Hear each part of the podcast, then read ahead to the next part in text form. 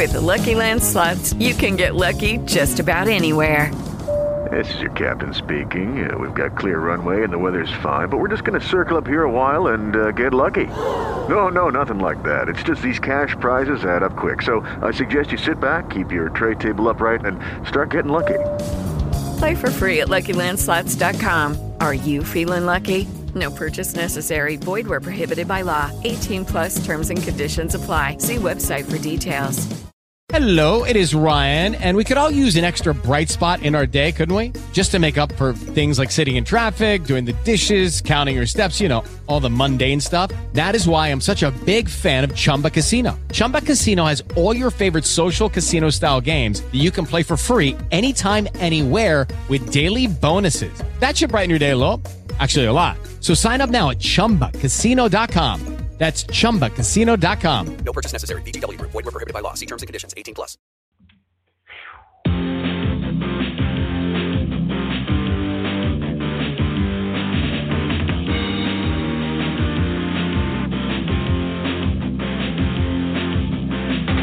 USA is in a crucial stage. It's not because of foreign wars we wage.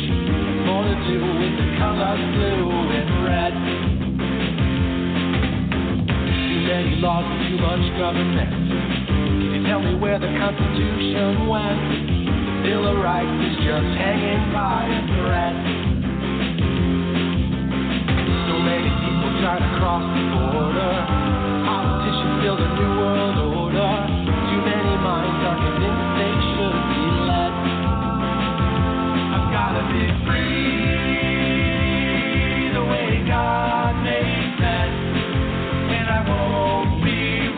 by the damn UN. Taking your rights to self-defense. They say you're stable, but they don't make sense. Dangerous ones will not turn into guns. All the unions always ask for more. All we buy is made on foreign shores.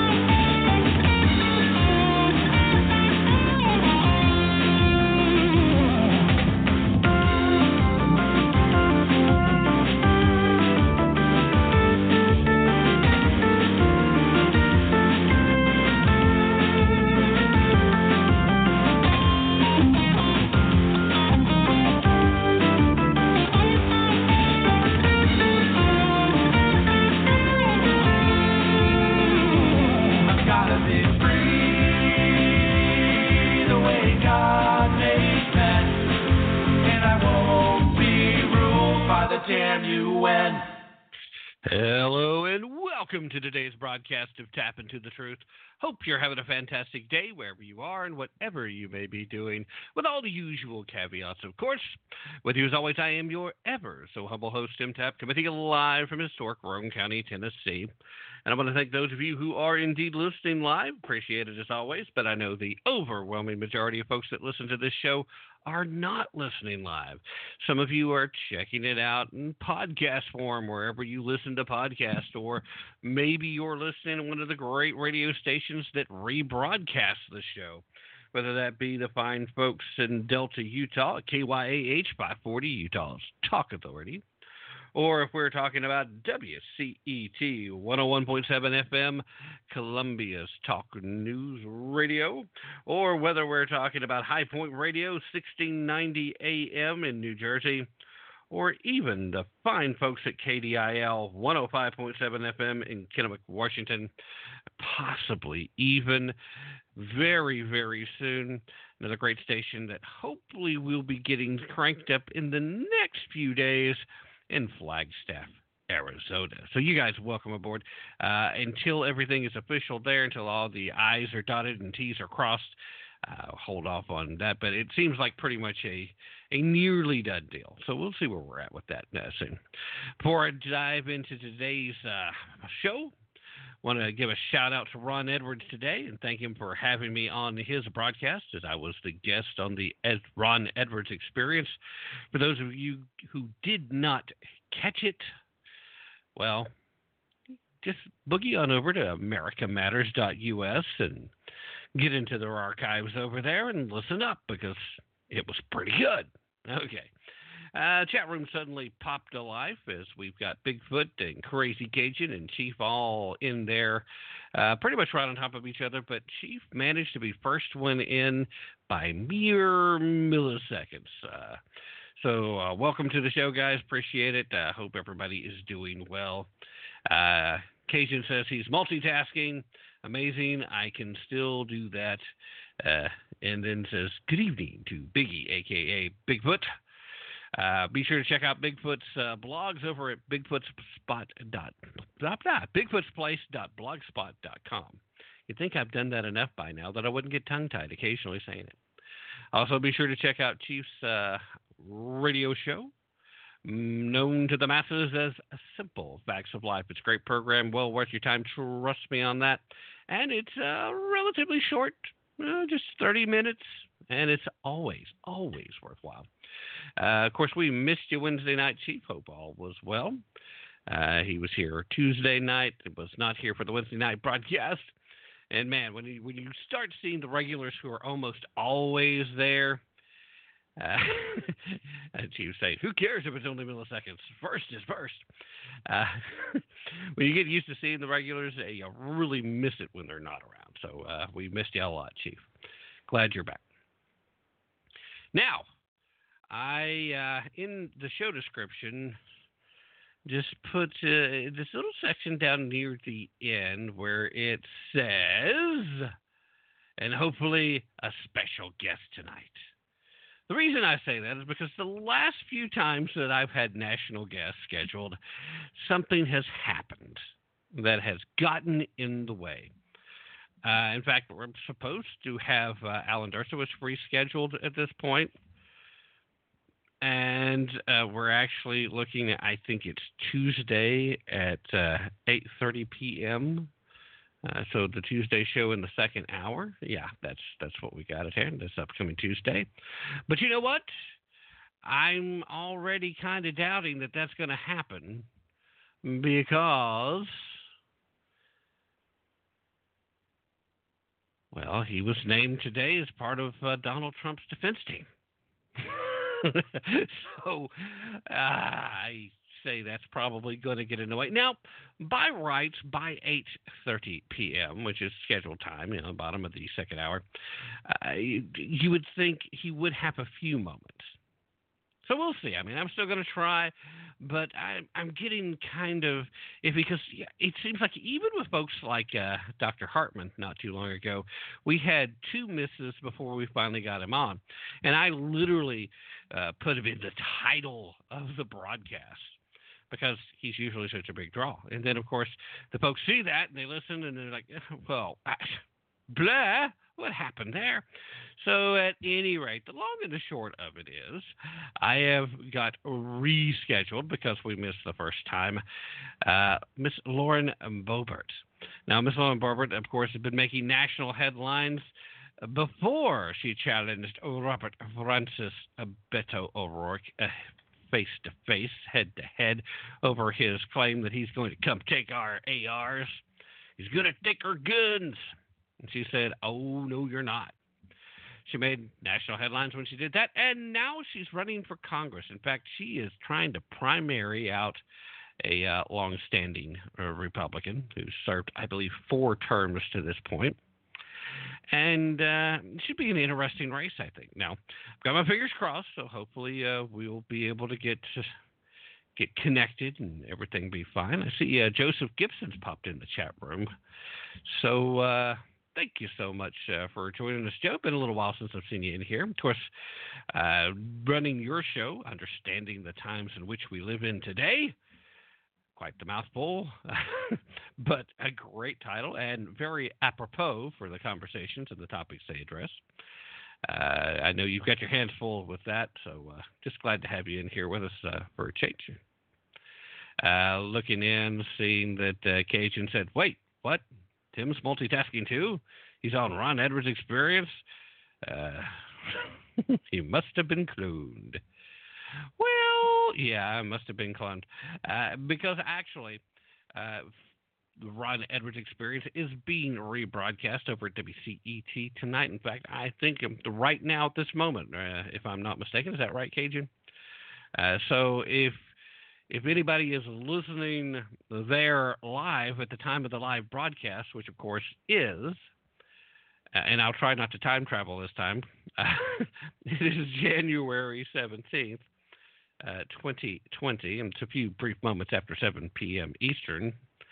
Uh, evidently, the other day, I think it was on the 14th, instead of saying January, I said December. And she pointed that out to me when he was going through the recording for rebroadcast. I'm like, oh no, I'm a time traveler. But uh, don't tell MV over at the radio station because he'll want me to be a guest. Uh, and he says, "No, you're not simulcasting on it. It'll be Sunday. no, no, no. I meant uh, Ron Edwards is over there. You're playing the Edwards, the Ron Edwards experience right now. That's that's what I said. But anyway, I, you know what? If I don't get started, I'm not going to get anywhere with these topics. And there's too much to talk about not to get there. And I'm really hoping to try and get something. Although uh, Cajun did remind me, and I should probably go ahead and throw this out in case you hear this before this Sunday. We do a Sunday live show here. yeah, so the Ron Edwards Experience is playing over there, and I was the guest today. So I'm actually on over there and here. So, yes, I'm, I'm time traveling again, is what I'm actually doing. Yeah. Chief says Tim is competing with himself, and he'll, he'll lose the competition. the sad thing is, the Chief is probably right. All right. So anyway, let's let's get started with the conversation because I am scheduled to be joined by Miss Boebert at the bottom of this first hour. So hopefully, if that goes all as planned, we'll have that conversation. In the meanwhile, wanted to throw this out here have you ever been so bad at something that you just have no idea how to go about it? I mean, even though everybody seems to think you are that thing, eh, even though a group of political rivals, for example, maybe tries to convince the world, and maybe the mainstream media itself tries to convince the world also that you are something, but you're just you're just really bad at it, which makes you wonder why anyone would believe the mainstream media and your political rivals. Well, one thing that comes to mind quite often when I ponder that question, and strangely enough, I pondered it way more often than most normal people should. Of course, then when did I say it was normal? Now that I think about it, but uh, one thing that comes to mind a lot when I ponder that question is Donald J. Trump and being a white supremacist. Donald J. Trump is really bad at being a white supremacist. Now, clearly, based on what Nancy Pelosi has told us a million times, based on what uh, Not Fredo over at CNN has told us a million times, based on what Don Lemon, uh, running cohort with uh, Not Fredo, has told us a million times, clearly we know Donald J. Trump is a white supremacist. I mean, he has to be. We have to believe the media, right? I mean, uh, that is one of those things that's right up there with believe all women. And uh, you know what I'm saying. But Donald Trump's really, really bad at it. I don't know if you've noticed. He's not real good at the hating Jews thing because he moved our embassy to our U.S. embassy in Israel to Jerusalem, something that every president before him has promised over and over and over again since the creation of the current state of Israel. Um, he has actually been very favorable to his son in law, who happens to be Jewish. In fact, I tend to think his Jewish son in law has way too much influence over him, quite honestly.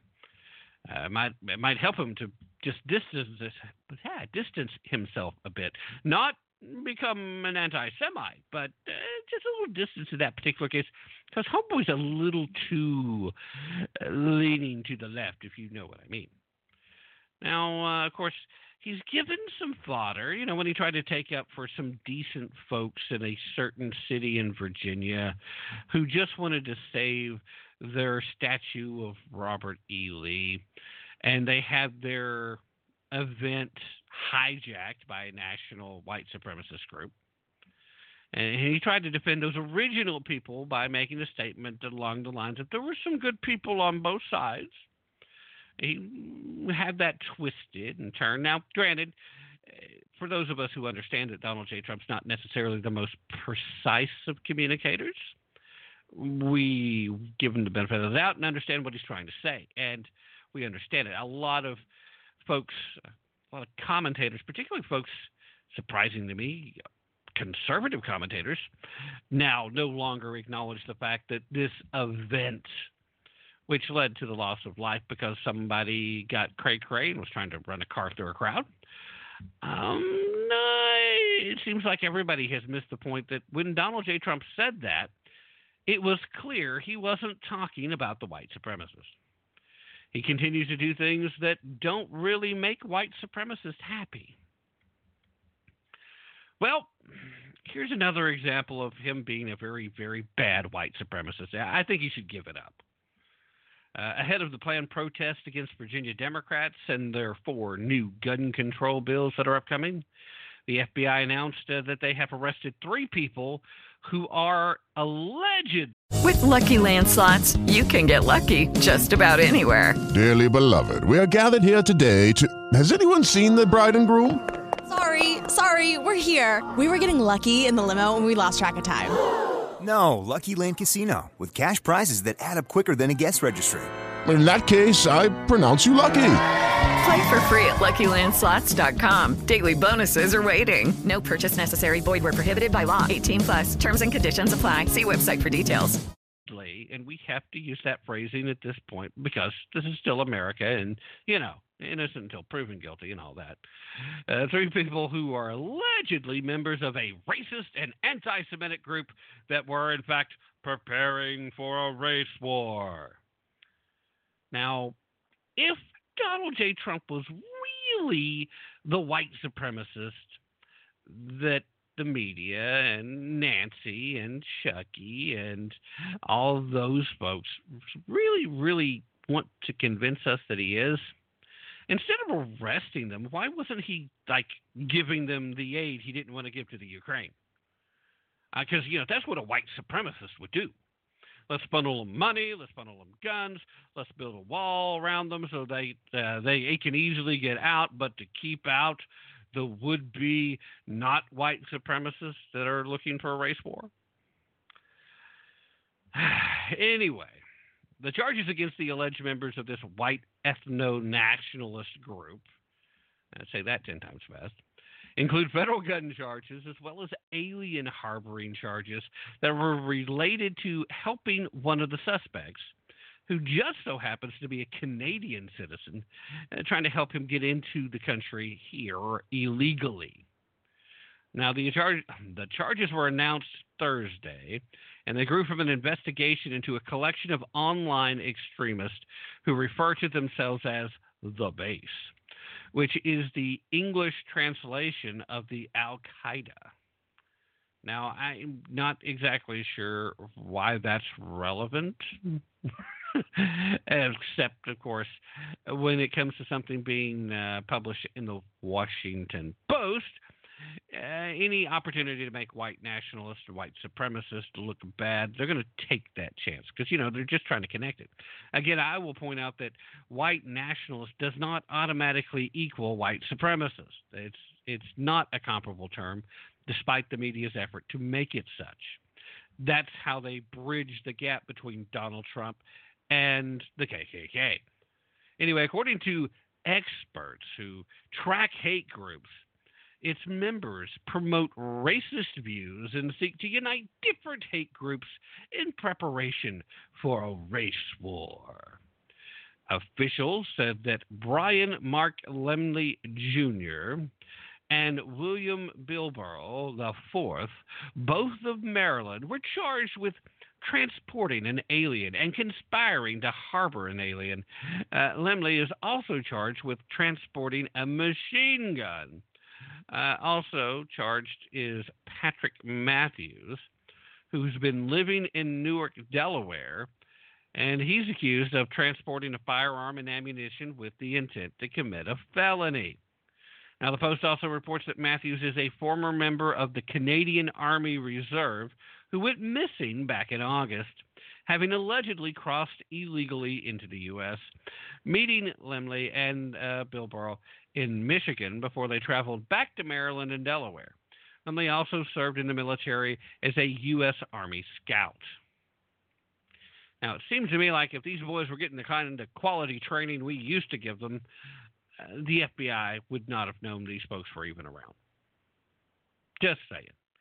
Uh, you, if you're actually a scout and you were an old school scout, you know how to lay low and you know how to send messages without getting caught. So, at any rate, the the the uh, story here continues as uh, Lemley, Matthews, and Bilbrough are members of a white supremacist organization named The Base. I feel like The Base should probably have its own theme song.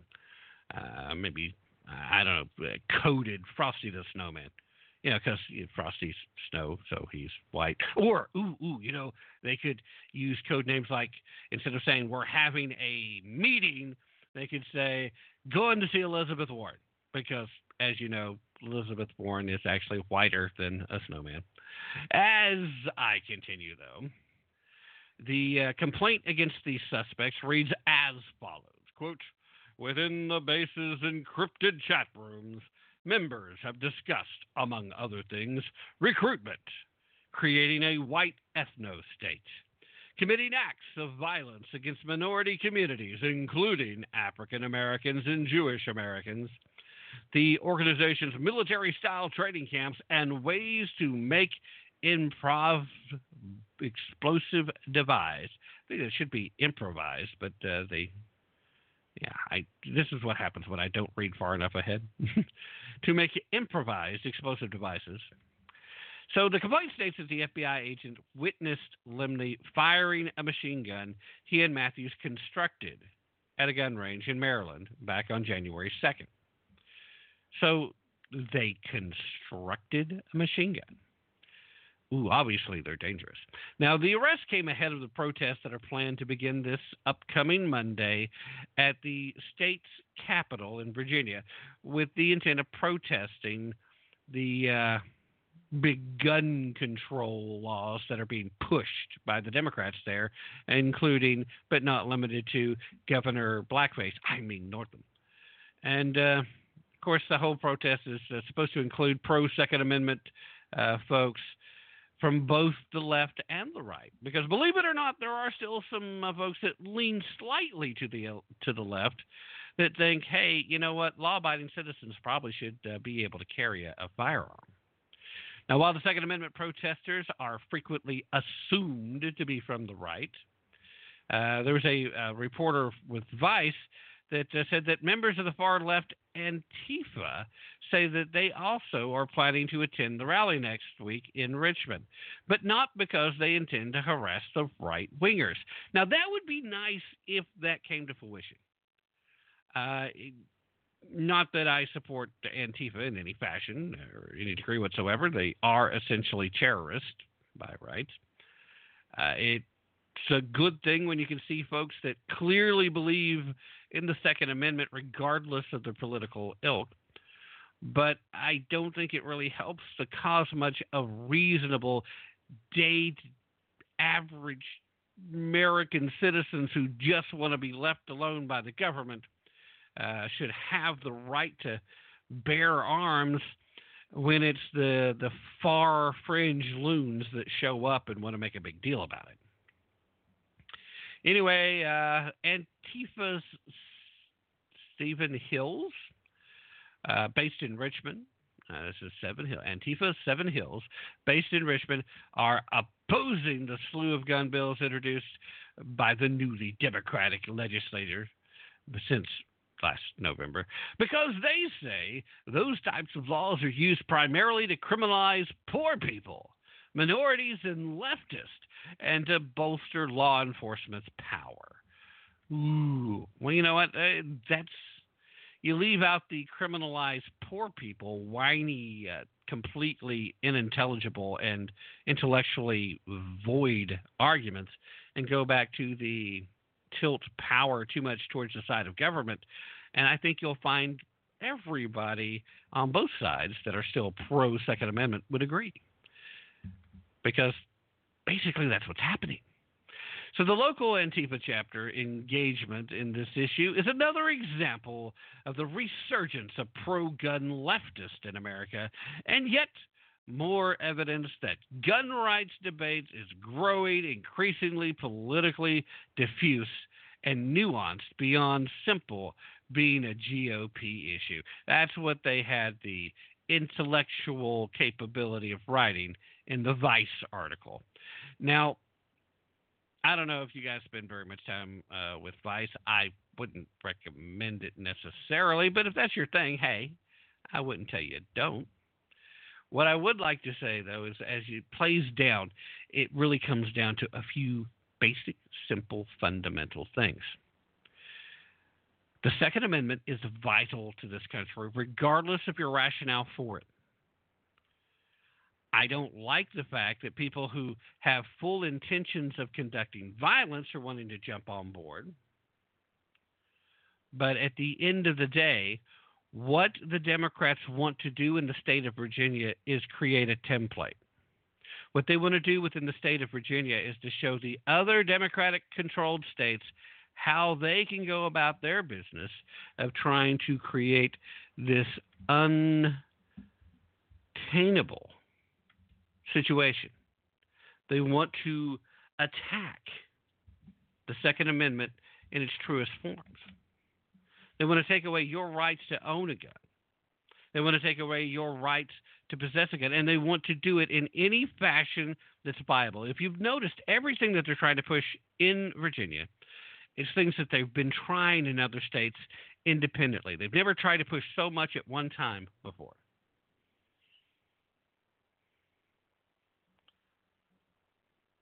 What really, really bothers me about this whole bit in Virginia is the fact that uh, there seems to be overreaction on both sides.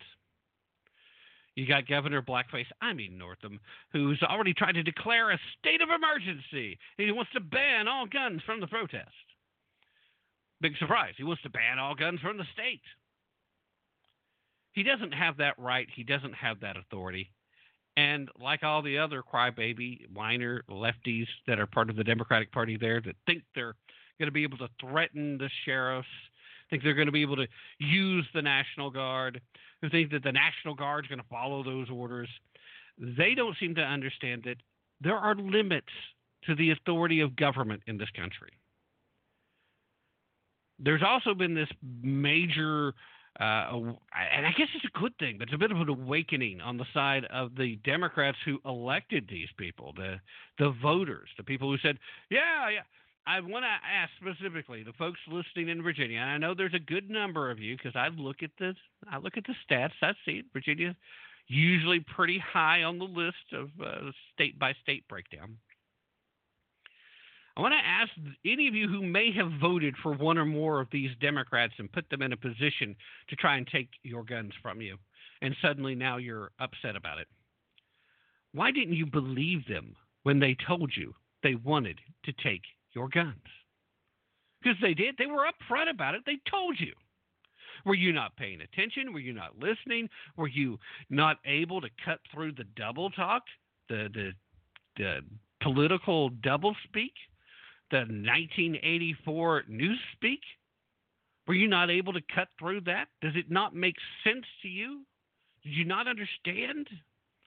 It comes down to a very simple, simple thing that I try to remind you guys a lot of times. If somebody is going to sit there and tell you what they want to do, rather than just assume that somehow they don't mean it or they'd never actually do it, take them at their word Know, I, I take, putting aside the idea that obviously you can tell if somebody's joking or not.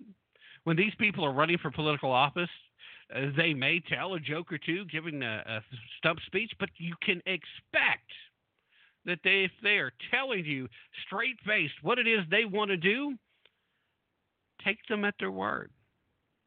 When somebody tells you that they want to kill you because you believe something different than they do, take them at their word. That shouldn't be so difficult. All right. So uh, at this point, we're going to do the uh, Edwards Notebook and then the Songs and Stories for Soldiers Veterans tip of the day. Still haven't got the new one yet, and I have reached back out. So I'm not sure why I haven't got the new one there yet, but we'll keep doing uh, the other one. So you guys don't go anywhere. I'll be right back, and hopefully at the other side of this, we'll have tonight's guest. I say hopefully because well, I explained that earlier. Not had the best of luck getting these scheduling things worked out lately. Stay with me, though. I will be right back.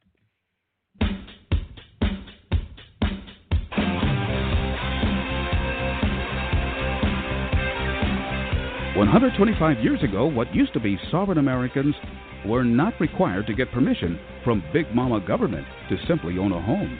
Hello, I'm Ron Edwards on today's page from the Edwards Notebook. If the United States were in practice the land of the free, we the people would not have to pay government extortion via licensing to simply drive a transportation vehicle, purchase a transportation vehicle, go fishing, to collect rainwater, to cut hair, to renovate your own home, to actually own your home or open and run a business. If our republic turned mob rule democracy was the land of liberty, you wouldn't need government licensing to own and bear arms, to set up a lemonade stand. Unfortunately, because many Americans have been dummied down to accept and expect unconstitutional and government intrusion, there is almost nothing we can do without government extortion and hoping we can get their permission to conduct our own lives. If you believe you are free, may God help you escape your delusion. Or if you don't know your rights, you don't have any. I'm Ron Edwards. Check out theronedwards.talkspot.com for news updates and other great stuff. Ron Edwards, the new voice of America. Sponsored by the Tri County Liberty Coalition. All right. Thank you very much, ladies and gentlemen. With the Lucky Land slots, you can get lucky just about anywhere. This is your captain speaking. Uh, we've got clear runway and the weather's fine, but we're just going to circle up here a while and uh, get lucky. No, no, nothing like that. It's just these cash prizes add up quick. So I suggest you sit back, keep your tray table upright, and start getting lucky. Play for free at LuckyLandSlots.com. Are you feeling lucky? No purchase necessary. Void where prohibited by law. 18 plus terms and conditions apply. See website for details. Okay, round two. Name something that's not boring. A laundry? Ooh, a book club. Computer solitaire, huh? Ah, oh, sorry, we were looking for Chumba Casino. That's right. ChumbaCasino.com has over 100 casino style games. Join today and play for free for your chance to redeem some serious prizes. ChumbaCasino.com. No purchase necessary. Full prohibited by law. 18 plus terms and conditions apply. See website for details. Gentlemen, I am back from that very brief break, and I want to thank each and every one of you guys out there that are listening. And you're in for a treat right now, as I do have on the line with me the uh, the restaurateur that made some headlines, uh, not only because of the restaurant that she and her husband operate in their hometown of Rifle, Colorado, but also because she heard Robert Francis O'Rourke, uh, the whitest name possible, short of Elizabeth Warren, uh, but wants to be called Beto because he wanted to be, uh, you know, special. He wanted to be part of a protected class. Thankfully, he's not in the race anymore, but he swore he was going to take our AR 15s. He was going to take our guns. And this young lady stepped up and said, I'm an American, I'm a Coloradan, and I be dad gummit if I'm going to let you take my guns. You say hell yeah, I say hell no.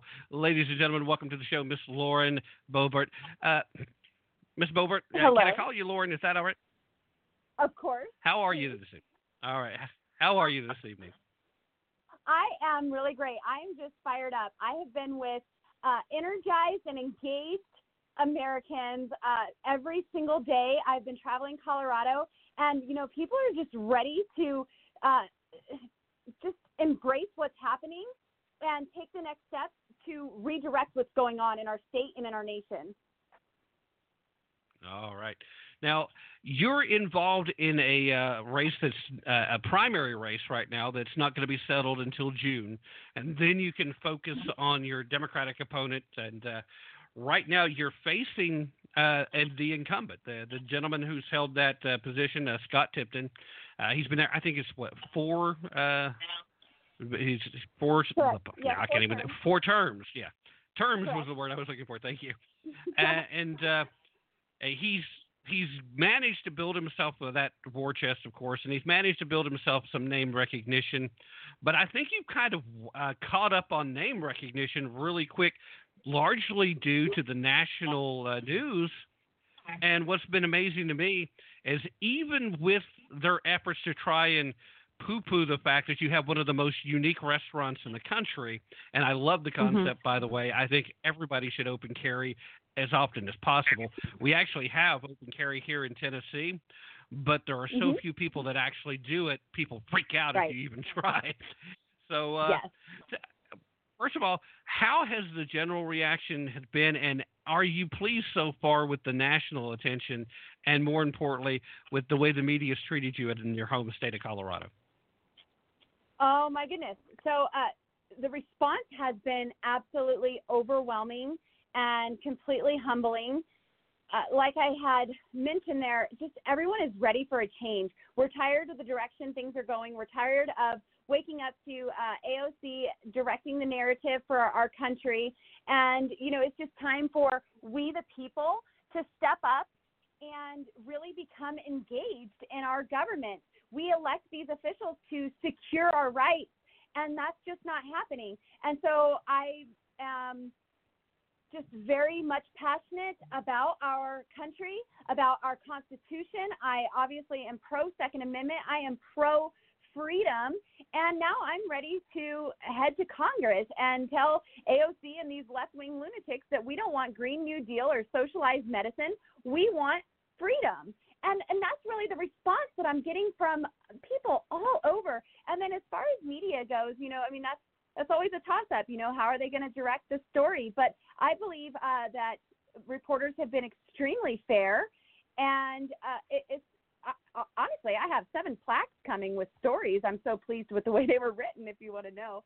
Uh, but you know, just there's something in the atmosphere right now that people know they need a change. We want to support President Trump uh, like never before, you know, just more than ever, and ensure that his policies are really being um, supported to the best of the ability. You know, I don't want to be in office and undermine my president uh, when he's trying for border security and then maybe have an awful vote for amnesty and give a billion dollars of taxpayer dollars uh, to, to illegal immigrants housing. You know, I want to support the president rather than undermine his policies. Right. Okay, well, and since you're talking about policies, uh, obviously very pro Second Amendment, obviously very pro conservative values based on what I'm hearing. Is there anything else policy wise that you've put added to your platform to this point? Or are you still basically formulating what your overall platform is going to be? Because technically, it's still pretty early in this race. I mean, you've been doing it, and you're getting into it, but you still have plenty of time to formulate it. Have you gotten to where you're developing other uh, platform points that you uh, want to make your own? Absolutely. So, uh, policy is extremely important to me. I have just begun to release my contract with Colorado, and I, I'm releasing that point by point. I have 10 points that I'm going to dive into in detail to let my voters know exactly how I will vote when I am their congresswoman. Uh, you can uh, follow that at laurenforcolorado.com or on our Facebook page, Lauren Boebert for Congress. But you know, more important than just policy itself is the foundation. I am a conservative Republican. I am pro Constitution, and if if it doesn't align with the Constitution, then you know there's really there's really not too much to that policy. And so, uh, you know, just the first point in my contract with Colorado that I touched on is I work for the people. I put America first. I don't work for special interest groups. I don't have these special PACs that are backing me. This is grassroots. I don't work for Washington D.C. I work for my constituent, my constituents, and uh, just beginning to release this with them. And then um, just reminding them my second point that uh, we don't mess with the Constitution. That is our foundation. And as my representative, it's my job to secure our rights and defend the Constitution as it is written. And I won't let them take away any of our freedoms, and that certainly includes our guns. I'll always stand up for uh, freedom of speech, our First Amendment. You know, it's first for a reason, and then just in case that doesn't work, we have the Second Amendment. uh, but you know, just putting the beginning to release this to the public, I think, is really important. Well, I, I certainly couldn't disagree with you. Uh, as far as this goes, though, uh, obviously you're feeling underrepresented uh, by Mr. Tipton. Mm-hmm. Uh, I I remember seeing while I was uh, trying to prep for uh, our, uh, our our conversation this evening, where you had Mm-hmm. talked about uh, his service on some of the committees, and more importantly, one of the big ones that kind of stuck with me was that he did not uh, vote to defund Planned Parenthood, and Mm-hmm. it, that's one of those big issues to me for a long time, even before I had any idea, before I had dug into the depravity that Planned Parenthood really is, the the the whole eugenics concept that Miss uh, Margaret Sanger had when she created it. When I had no idea that they were the big evil things that they are, and thought maybe Mhm. they have organization out here actually trying to help people. I still had issues then with our federal government sending taxpayer dollars to help supplement somebody who it, by that time was getting plenty of private sector donations too. They don't need Mhm. tax dollars. Why should we Correct. be giving them tax dollars? Uh, is there Correct. any pet projects like that that you really want to go tackle? Uh, anything that's already on your radar, something that you start working on day one eh, once you're sworn in and have your office set up and get to start uh, doing the great job of representing the people of Colorado?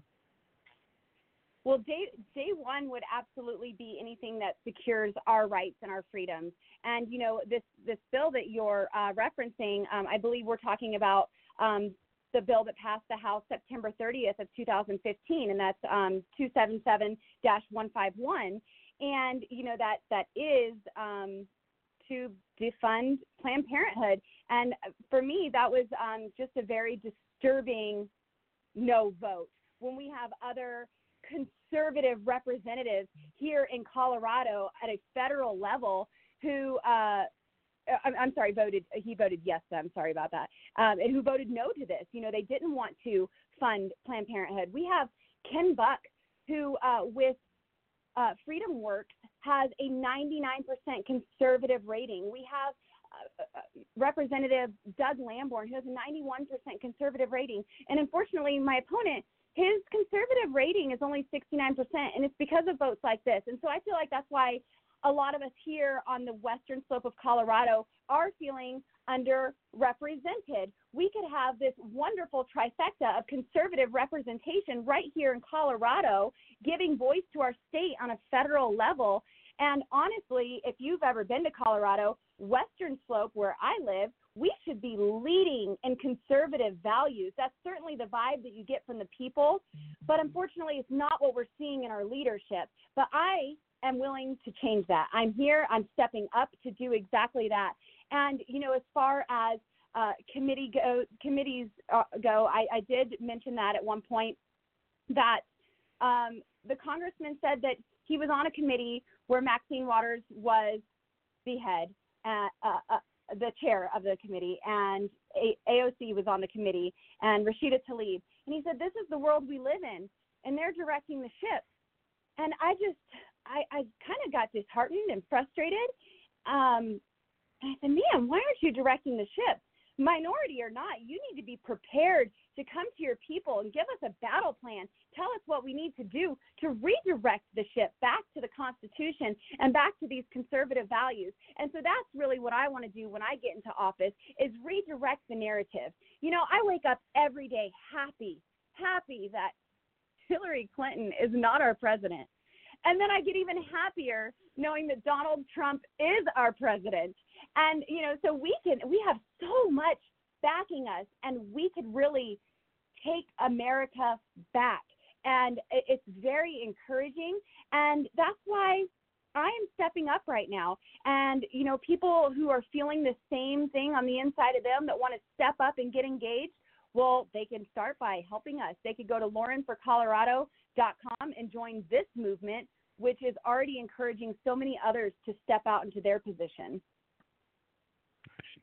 Well, I, I know you're going to have to go soon. I know you're very busy uh, balancing everything, and I appreciate it. And I, I think you kind of touched on some of the other questions I had uh, for you anyway, uh, because I was going to commend you on hearing uh, Robert Francis uh, make his statement and deciding that it wasn't good enough to just stay there and and, and yell at the TV or, or just what's Right. wrong with that guy. You you decided you were going to go in person. You were going to have that conversation, and you guys are you're so committed to your beliefs. So I I hope that that's the energy that's contagious. And I wish you all the luck, good, good, good luck, very much success, and hopefully, hopefully we can get back together and talk again as we discuss your victory in the general Yes. election in November. Because I would very Glory much love to have you back on. all right. Oh, Uh, sorry. You know, No, if I ahead. may, uh, just with the whole Beto O'Rourke, I just felt uh, that it would have been very selfish of me not to step up. I knew that there were millions of, Amer- of Americans that needed their voice heard on this subject, and I wanted to be that one that stood up for them and spoke on their behalf. I we're busy people. I get it, and uh, it's not always easy to leave what you're doing to go and tell a presidential candidate what you're feeling about his policies. But in my opinion, for me, it was it would have been very selfish to stay home and not speak up for millions of America Americans all across this country. All right. Hey, Lori, do you have time for one more quick question? Because somebody in the chat room Yes, has one, and I think it's Yeah. okay. Uh, uh, we've got Joseph Gibson in the chat room, and he wants to know your opinion on whether you think the uh, red flag laws that currently exist in Colorado are constitutional. No. they are very much unconstitutional. I was actually just at a meeting with our uh, sheriff in Mesa County talking about red flag laws. No, they violate our first or second, third, fourth, fifth, sixth, seventh, and fourteenth amendments. And uh, honestly, um, I will do everything I can on a federal level to protect our Second Amendment rights. Um, I, I've already done that just as a citizen, as a mom, as a business owner.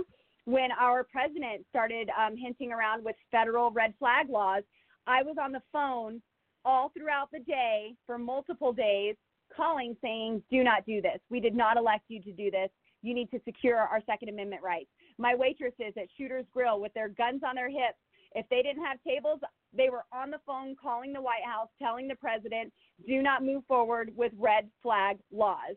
Uh, they are completely unconstitutional, and it's just a, a, a complete invasion. It's really the worst. And, you know, here in Colorado, whenever a federal uh, red flag law was brought up, my opponent vowed to remain neutral on the subject. And uh, so I just want to say right now, there is no way that I would ever be neutral with our enumerated rights being trampled on. This is not just a Second Amendment right issue. I just listed a whole slew of our protected rights, our Lucky Land Casino asking people what's the weirdest place you've gotten lucky? Lucky? In line at the deli, I guess? Aha, in my dentist's office. More than once, actually. Do I have to say? Yes, you do. In the car before my kids' PTA meeting. Really? Yes. Excuse me, what's the weirdest place you've gotten lucky? I never win and tell. Well, there you have it. You can get lucky anywhere playing at LuckyLandSlots.com. Play for free right now. Are you feeling lucky? No purchase necessary. Void where prohibited by law. 18 plus. Terms and conditions apply. See website for details. With Lucky Land slots, you can get lucky just about anywhere. Dearly beloved, we are gathered here today to. Has anyone seen the bride and groom? Sorry, sorry, we're here. We were getting lucky in the limo and we lost track of time. No, Lucky Land Casino, with cash prizes that add up quicker than a guest registry. In that case, I pronounce you lucky. Play for free at LuckyLandSlots.com. Daily bonuses are waiting. No purchase necessary. Void where prohibited by law. 18 plus. Terms and conditions apply. See website for details. Enumerated rights that this absolutely destroys. Absolutely. Yeah, I mean, that is the one thing. The, the primary reason why we really do need a federal response at this point is these rights that have been enshrined in our Constitution, that were granted to us by God, and laid out specifically as the responsibility of our government to protect them at all costs are being Yes. trampled on left and right because some people have an agenda that it, it, it does it's not about the guns it's not about Mm-hmm. uh, health care it's about control it's just Yes, that right. simple Yes. So, our uh, again, I- uh, put the bill, our founders put the Bill of Rights in there, uh, and and they made it known that government did not give us these rights. Our Creator gave us these rights, and government, you keep your hands off of them.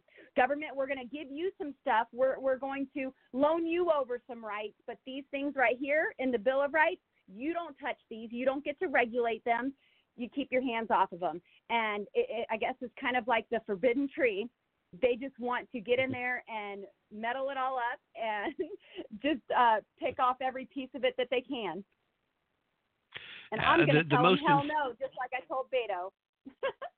All right.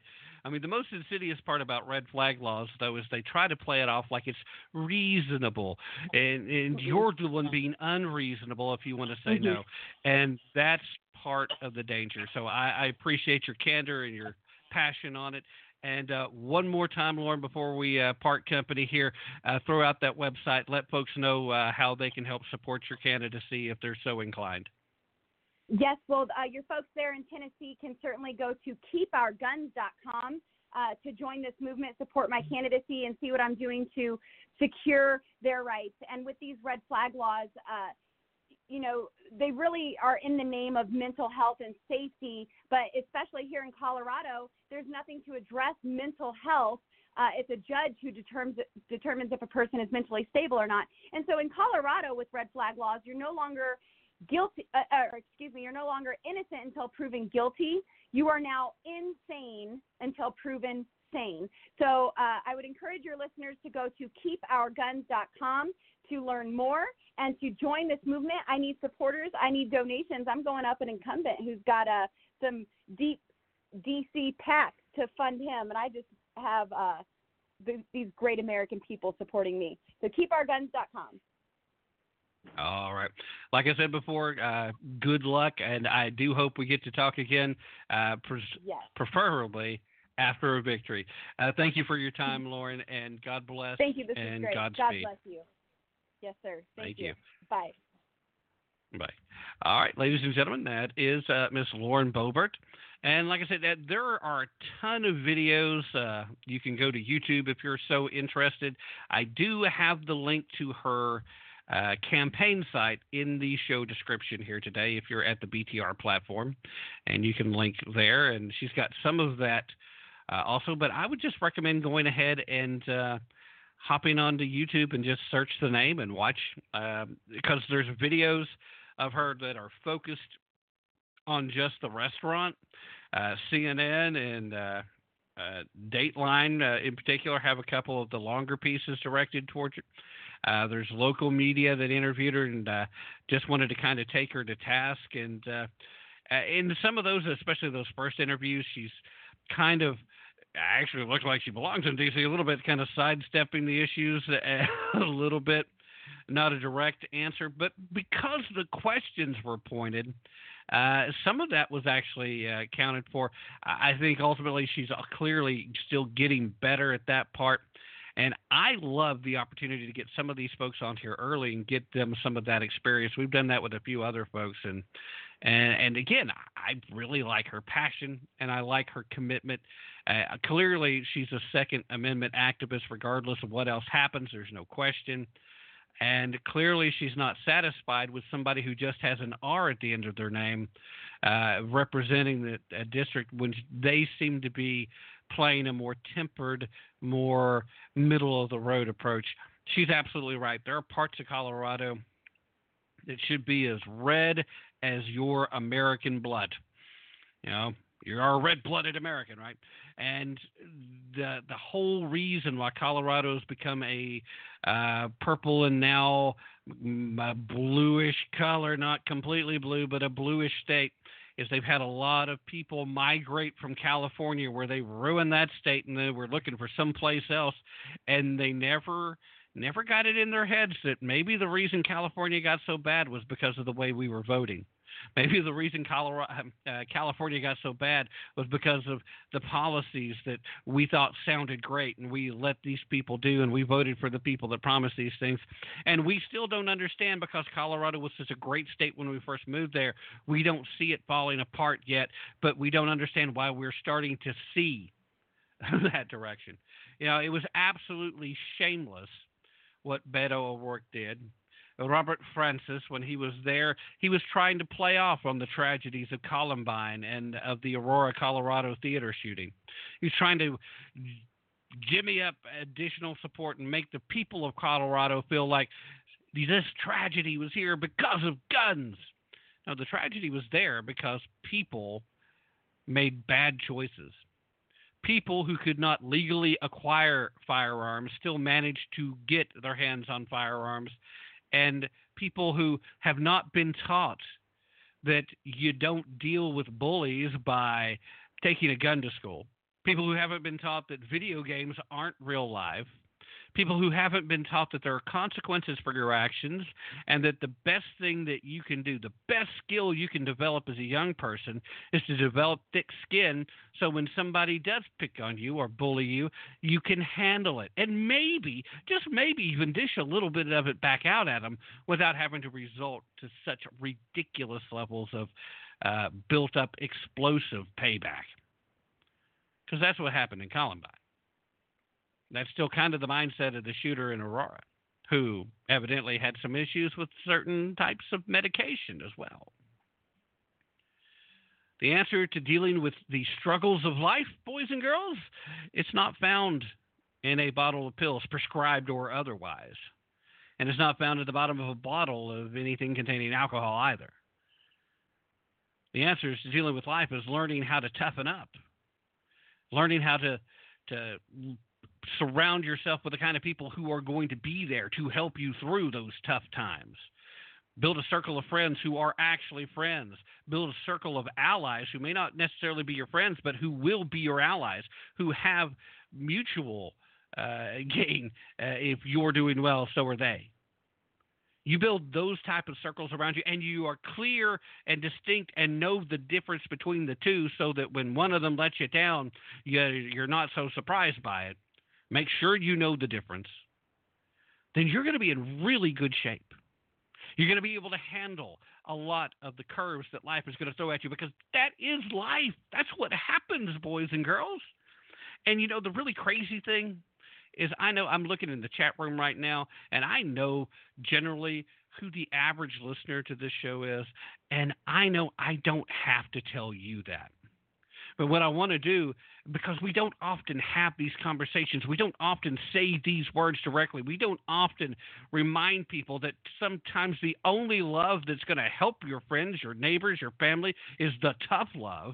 Because if you baby them, you end up with snowflakes if you coddle them to the point that they're not capable of standing on their own, you end up with people that need a cry closet in the middle of their safe space. And these people have to go to these cry closets because you said something that might have hurt the feelings of someone they know, not even their own feelings. I wish I was exaggerating when I said that, but that's not an exaggeration. This isn't me trying to make light of it. This isn't me trying to be funny.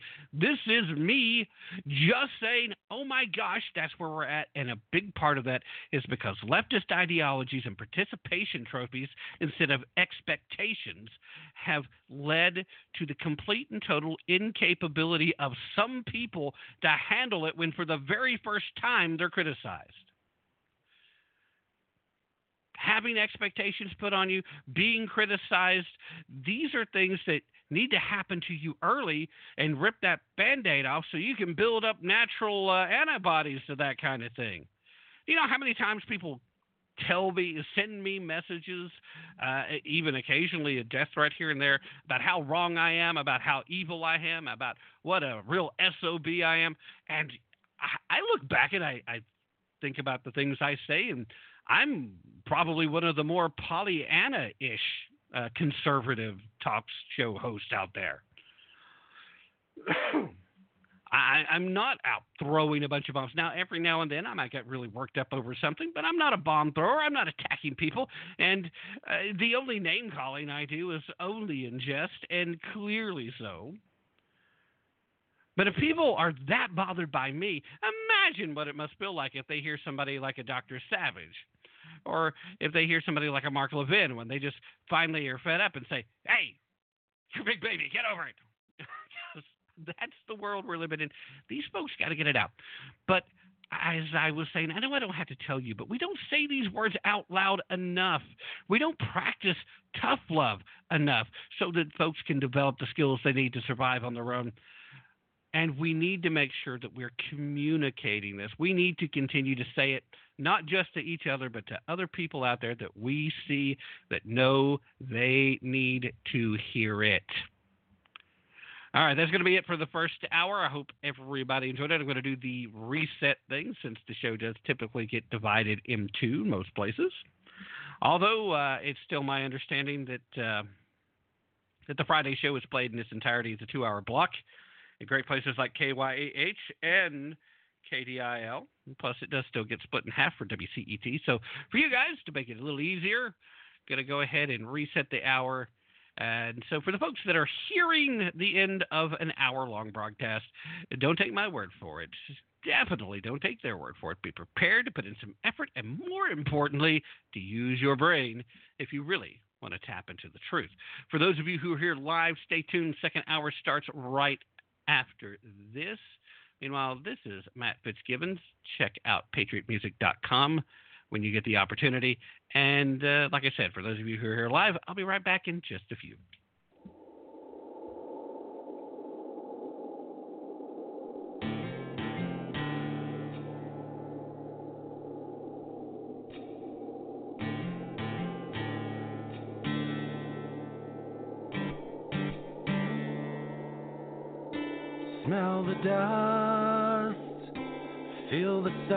Sun Fingers switch just above the gun. Hear the wind across the plain. There is no fear that I must contain. And I'm in the eye of the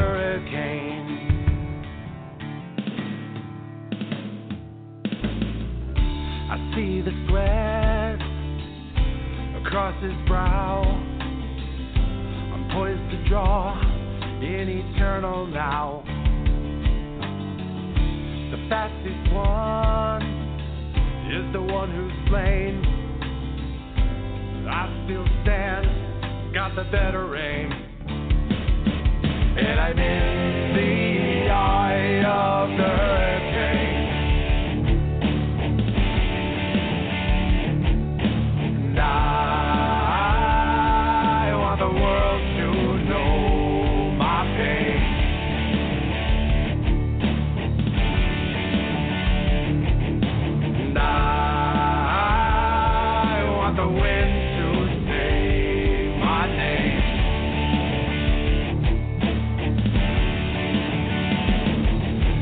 Cause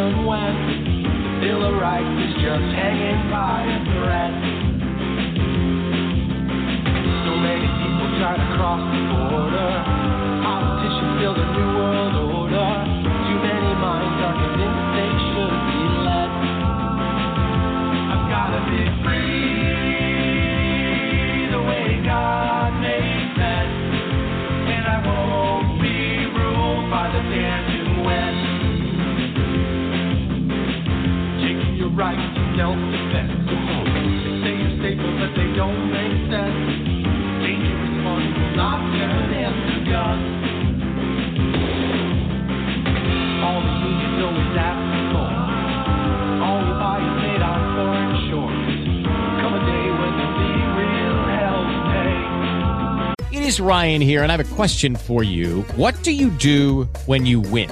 Like, are you a fist pumper?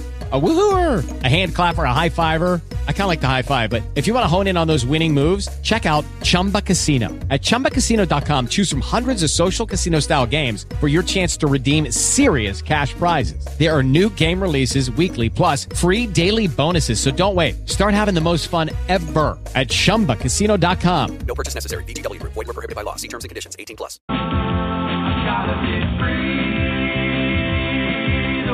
God made sense. And I won't be ruled by the damn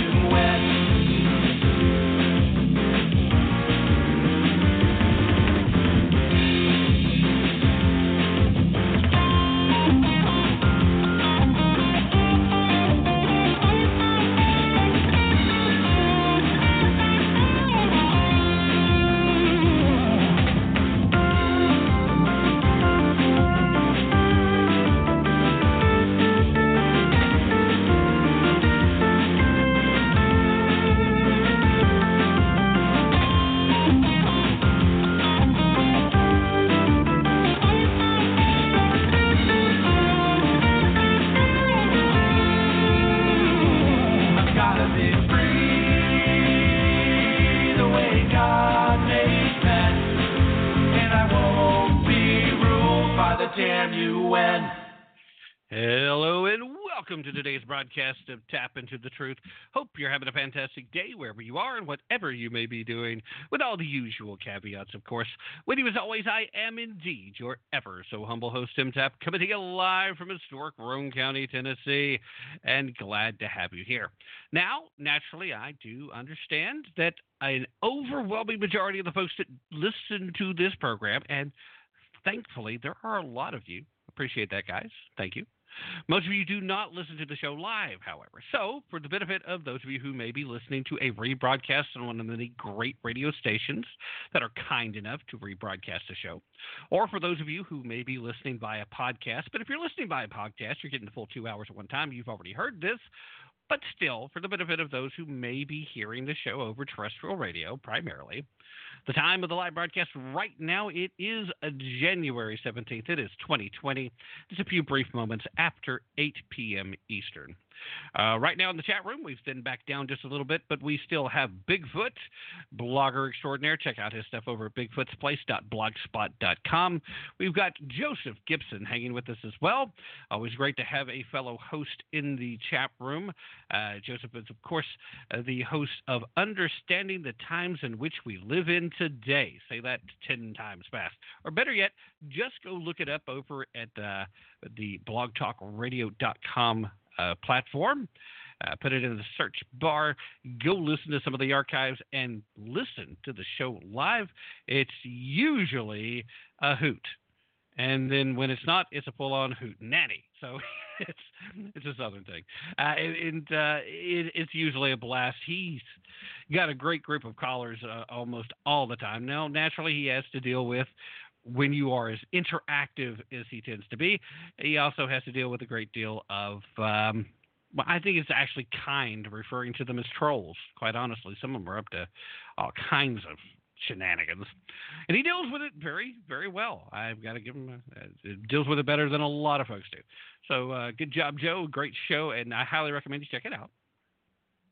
We've also got Chief, host of Simple Facts of Life, in here as well, and uh, you know I. I am very complimentary of Chief's show on a regular basis for good reason. It's only 30 minutes, easy to digest. He changed up topics well enough. And the great thing is, he's always discussing general philosophy. He's always laying out one of those very simple but often difficult to see through all the minutiae we have to fight through today. Very simple fact of life. Sometimes he'll use news of the day to circle around and make the point. Sometimes he'll talk about things that have happened uh, years, maybe decades ago. Sometimes he'll just lay it all out on the line. But even when you don't know for sure where exactly he's going or when it's clear from the beginning, it's always worth the ride. So check out Chief. You can uh, find him at uh, BTR as well. I've told you guys a bajillion times at this point. So if you're new to the show, just go to blogtalkradio.com. Go to the search bar at the top and put in Simple Facts of Life. That'll take you to his homepage. And from there, you can hear everything in the archives. And if you want to catch him live, he's on just one time a week. So it's pretty easy. It's on Tuesdays at 6 p.m. Eastern. You, of course, can adjust that to your time zone accordingly. Now, that's it. That's everybody in the chat room right now. Crazy Cajun took off on us. Excuse me, that one came up out of nowhere. Obviously, he has enough of my material for this week, but I'll take this opportunity to remind each and every one of you that we will be live simulcasting the Sunday show. Sunday's show starts at 3 p.m. Eastern. And if you are in the Columbia, South Carolina area, or if you are in the New Jersey area up around High Point, you can listen live. Or you can go to WCETFM.com and listen live there. Now, there is a hand raised, and I'm actually reasonably certain that that might be Joe. I've got a few topics I want to get to, Joe, but I will bring you on for uh, just a few moments, as I always appreciate your uh, input. Uh, sir, go right oh, ahead. Oh, thanks, Tim. Thanks, Tim. I appreciate I appreciate the kind words. Also, I didn't know that you had still had some more topics to bring up, but uh, I, that's what I basically wanted to talk about. What you were were talking about tonight. So, if you want, I'll come back a little bit later and just hear you out and comment on those topics. But that was a great guest you did have. Uh, I did want to ask her another question. I wanted to see if she knew about Sheriff Reams in Weld County, Colorado. I conversed with him a lot. He's a, a staunch advocate against the uh, red flag laws actually, and said he'd be willing to go to jail because he will not enforce them in the state of Colorado. So, uh, but anyway, that's that's okay. But I wanted to see if she knew about that and everything. I think Eagle County too, actually, the sheriff over there too, uh, just will not enforce those red flag laws that the governor uh, signed onto. Uh, I think it was last year. So, uh, but that was a good topic, though. Uh, that was a good guest you had on.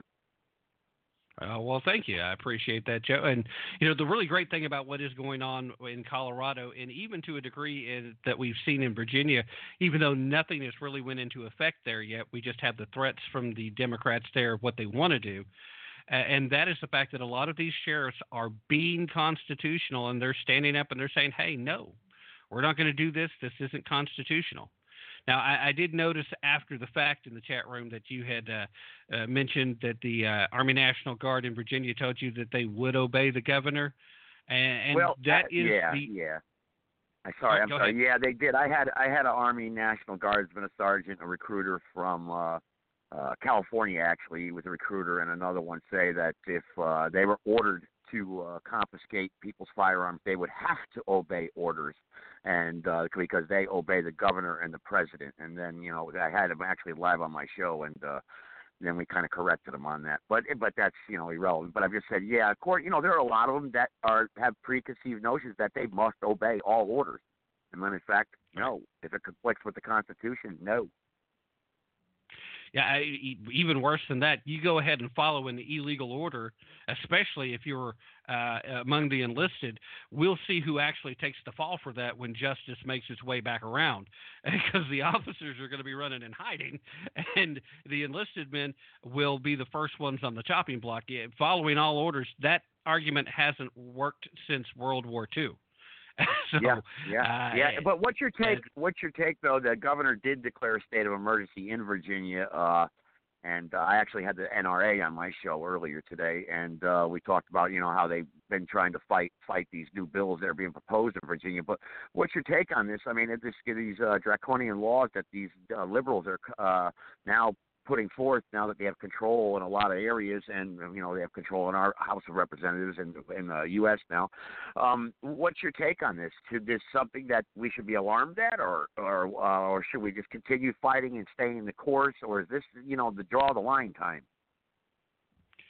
Well, I think it's really going to be up to the people of Virginia to fix things in Virginia, but it is definitely important for folks in South Carolina and Tennessee and and then basically everywhere across the country to pay attention and to offer our support for pro Second Amendment action because, like I mentioned in the first hour, this is a template. This is another effort to try and take these steps. So, whether you're talking about red flag laws in Colorado, like we were just a little while ago, or in Maryland that have ended horribly, because I, I think the stats are looking, and I haven't checked this in a little while, so they may have changed. But the stats so far in Maryland has been for three out of every ten attempted gun confiscation has ended up with at least one uh, police officer shot and then at least one civilian shot.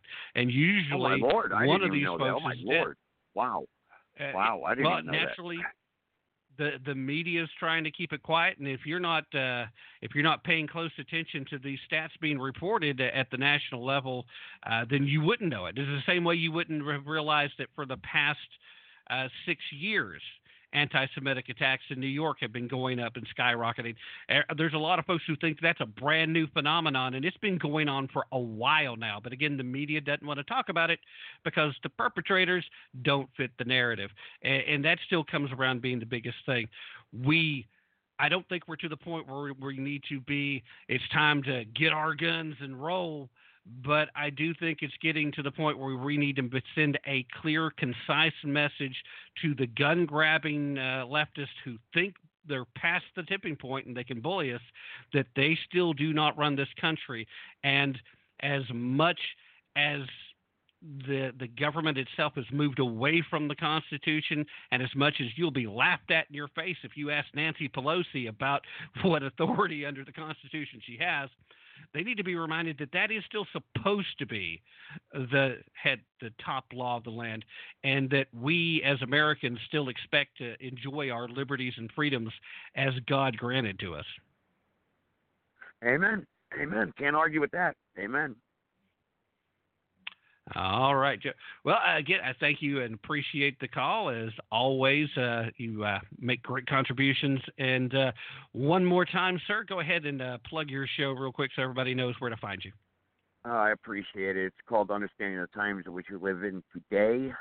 blogtalkradio.com forward slash Joseph Gibson. And like I said earlier, we did a show at 12:30 p.m. today, where I had the uh, NRA on there, spokesman from the NRA, and we went back and forth. And we also called the Capitol Police in Virginia and talked about the state of emergency in Virginia and uh, several others. But uh, that's what we do. It's a great show. Hopefully, uh, your listeners will try to tune in sometime. And uh, thanks, Tim. I appreciate. it. I'll continue to listen. Thank you for the time. All right, thank you. Ladies and gentlemen, that is Joe Gibson, host of Understanding the Times in Which We Live in Today. And, uh, you know, usually Joe does this great thing where he calls a lot of people's offices and, and he's getting people on the line and he gets official spokespeople to, to make statements. Uh, and sometimes I don't think they even realize that they're on the record, even when you tell them, or they just underestimate the size of the audiences that are listening. And it's kind of funny that when you see some of these folks that don't realize that alternative media uh, is the media that most Americans are going to these days. So you just have to get in front of the right folks. Uh, I realize now, though, I didn't actually answer Joe's question about my thoughts about Northam declaring a state of emergency. Um, I did kind of hit on that earlier, uh, though, in the, the bottom of the first hour. And bottom line there is I think that that is both A, an overreaction because he's afraid of what might happen. Uh, he he knows that uh, there are Antifa folks that are going to show up, and let's face facts. It doesn't matter what the Antifa folks say they're there for. A lot of these folks they have a hard time not starting trouble. That's really what they're in for.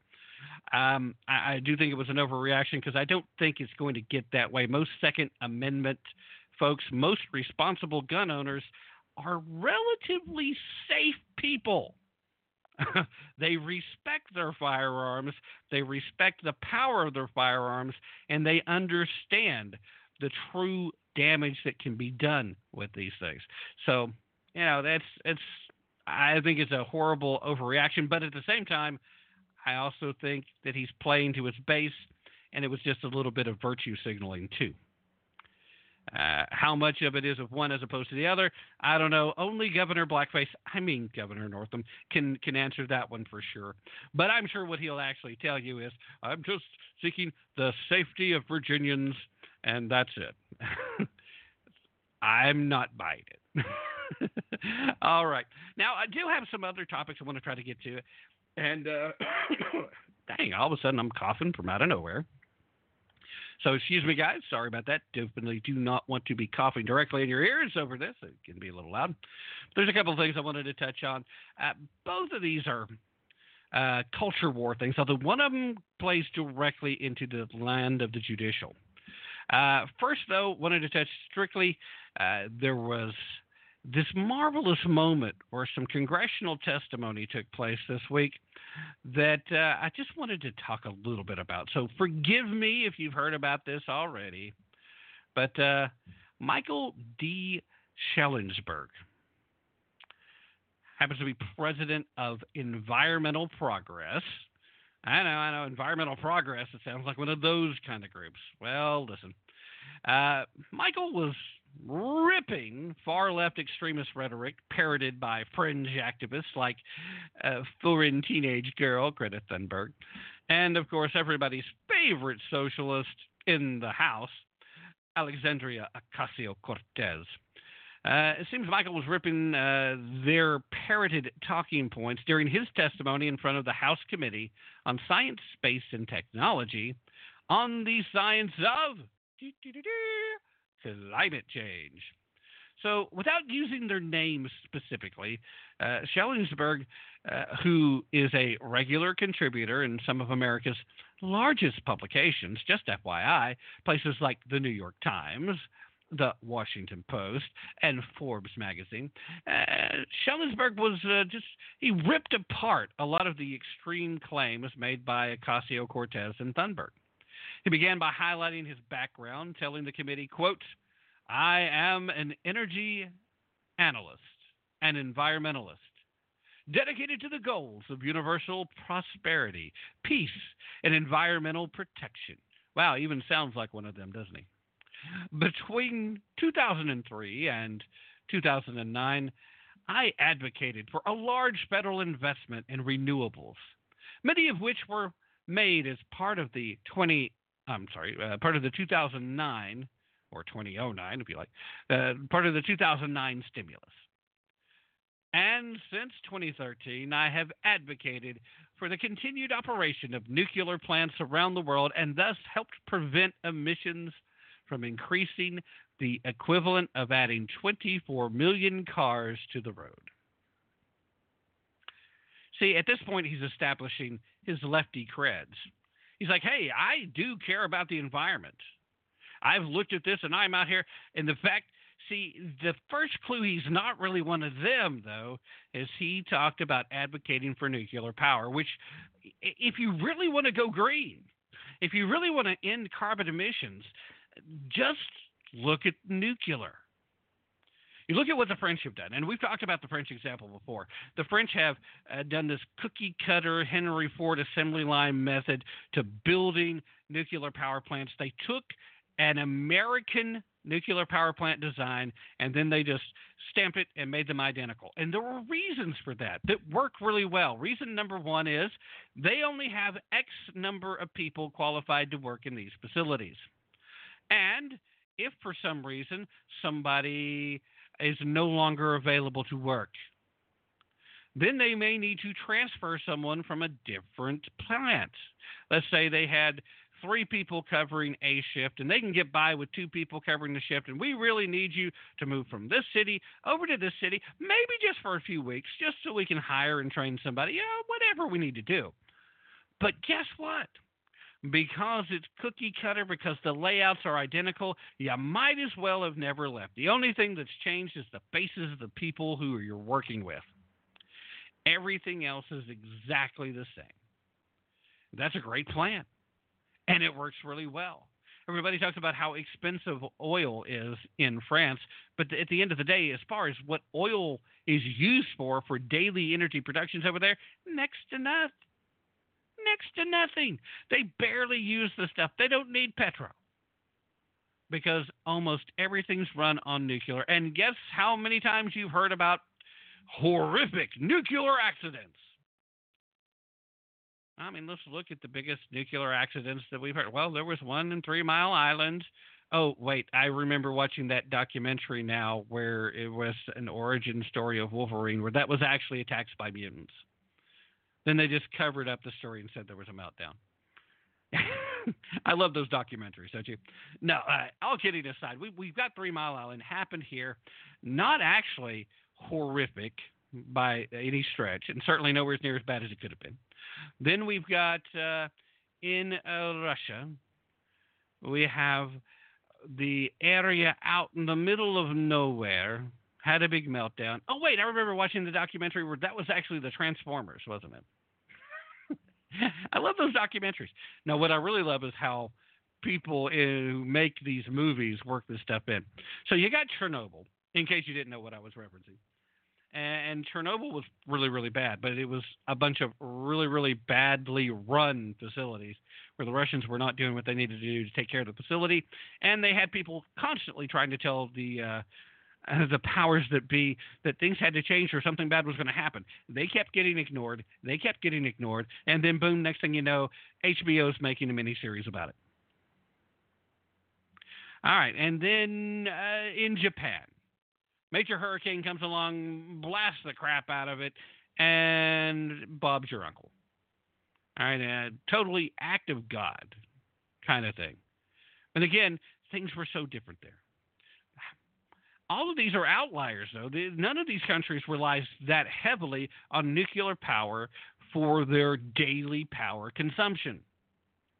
Where are they actually relying heavily on it? France. France is probably using more nuclear than anybody else in the world. Now, again, it's been a little while since I've looked at those stats. It's not something that's come up much.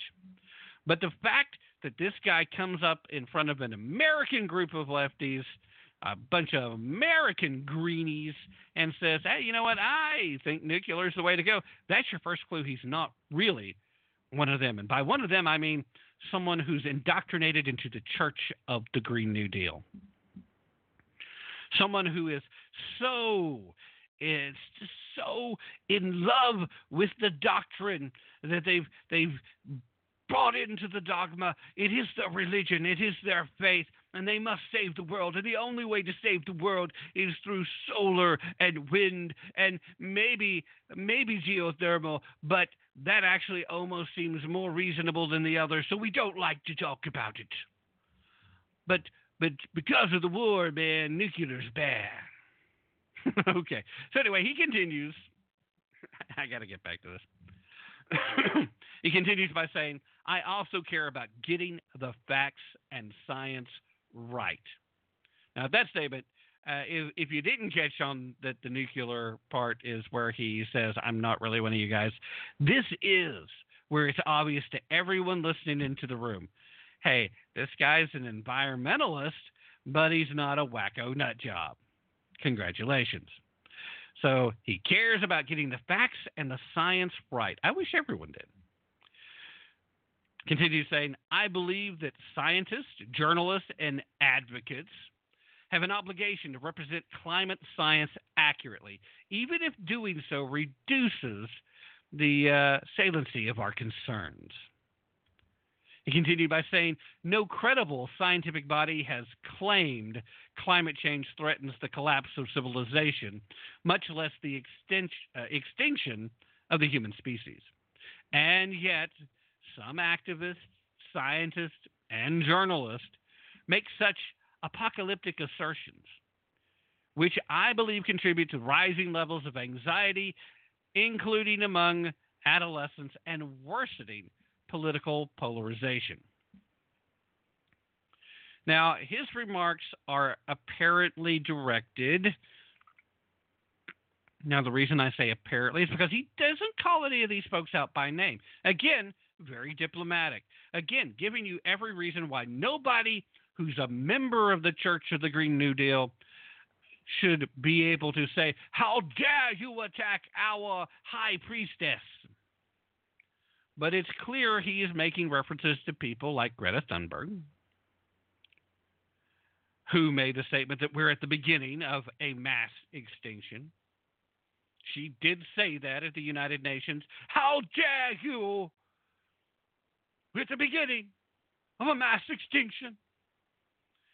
Clearly, also uh, taking a crack at AOC's little claim that we have 10 years left to plan and implement a Green New Deal before cataclysmic climate disaster. Of course, you know, uh, triple word score on the use of cataclysmic for her. Good.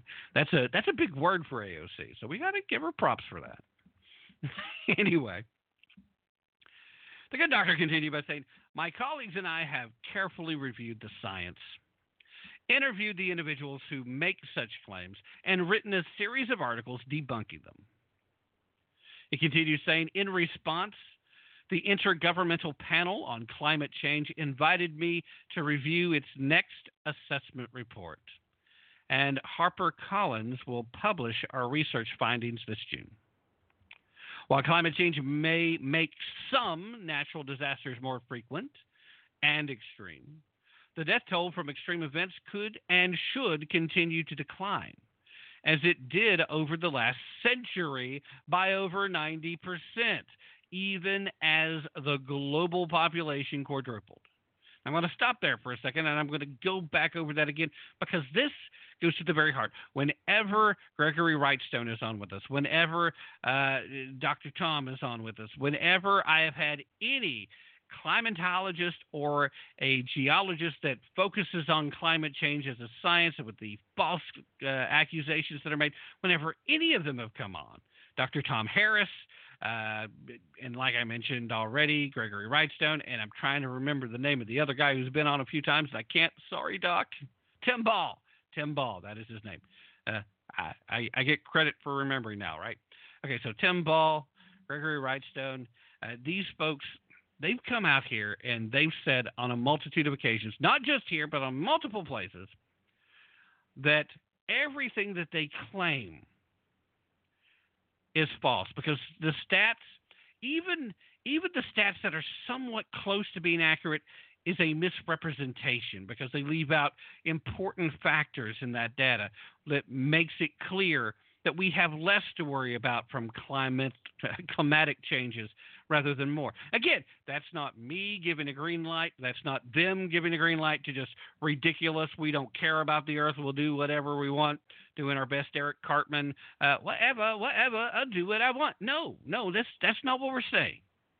But what we are saying is that the high priest and priestesses of the Church of the Green New Deal are trying to sell you an apocalyptic end when all you really need to do is pay attention and allow natural technology to continue to evolve. Let me read that section to you again before I uh, proceed. While climate change may make some natural disasters more frequent and extreme, the death toll from extreme events could and should continue to decline as it did over the last century by over 90%. Even when there were even when there were four times more people, there was a 90% drop off in fatalities from natural disasters. Well, why might that be? Well, let's look at it. First of all, we figured out, you know what? If you want to avoid certain natural disasters, I don't know, say like a hurricane, might be a good idea to limit your exposure to the uh, coastlines. No, we're not going to do that. No, we're not going to do that because they're some of the prettiest places on the earth. So, if you're not going to avoid those places, maybe we should change how we build our buildings. You know, make them more uh, sustainable to that type of weather event. And uh, let's figure out how maybe we can find ways to keep our electricity on through the use of generators and, and have backup stores of water and food and, you know, maybe even have some filtration systems available for long term survival. And let's increase our medical response and capabilities uh, far enough back from the coastal cities where uh, we're not going to be as affected by it, but still close enough that we can provide sufficient aid. What do you say we actually look at the increased capabilities of meteorology and their predictive capabilities so that we have enough advance warning that we can get out of the way of the really, really bad ones if we're smart enough to take that action? There's a lot of good reasons why humanity has been able to get wise to the extreme weather changes. So I, I really, really think that's a huge point because who else is telling you the fact? The fact. It's a statistical fact. It is out there. Who else is telling you though? Who else is testifying in front of Congress that over the last century there's been a decline of human death from extreme weather that's been over 90%. I don't know of anyone telling you that. If if you know of somebody, let me know. Anyway, he continued at that point. Does that mean I'm quoting again. Does that mean that we shouldn't worry about climate change? Of course not. Policymakers routinely take action on non apocalyptic problems, and the risk of crossing unknown uh, tripping points rises with higher temperatures. It's important to note that this gentleman is not a climate change denier. Rather, he looks at what the science says and does not over exaggerate scientific findings to advance a political agenda. That's what makes him dangerous to the people on the left that are trying to use the climate change hysteria, I think actually is a reasonable word to use there. The climate change hysteria to control you through the use of taxes and draconian laws. That's what they're looking to do. He doesn't want to push a political agenda.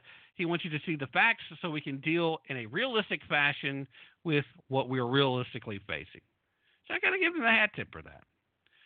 Uh, during the testimony, uh, testimony, he also noted that the most important measure that governments need to undertake in order to reduce climate change is the expanded use of nuclear energy. Back to the nuclear energy. And you got to know that the members, at least of the American version of the Church of the Green New Deal, they're just cringing in their little hand woven. Uh, all organic argyle socks when they hear that. Oh, nuclear power, it's scary. It's okay for Iran to develop it. It's way over there, but here I'm scared. Quoting once again, Thanks in part to decades of public and private investment in fracking, natural gas is today cheap and abundant and thus needs little in terms of new public policy. Solar and wind are popular, but their inherent unreliability, large land use requirements, and large material requirements means they make electricity expensive have large environmental impacts and are inherently limited in their capacity to replace fossil fuels. Now, listen, this guy's dropping truth bombs left and right, and I'm loving it. Uh, continued saying uh, the U.S.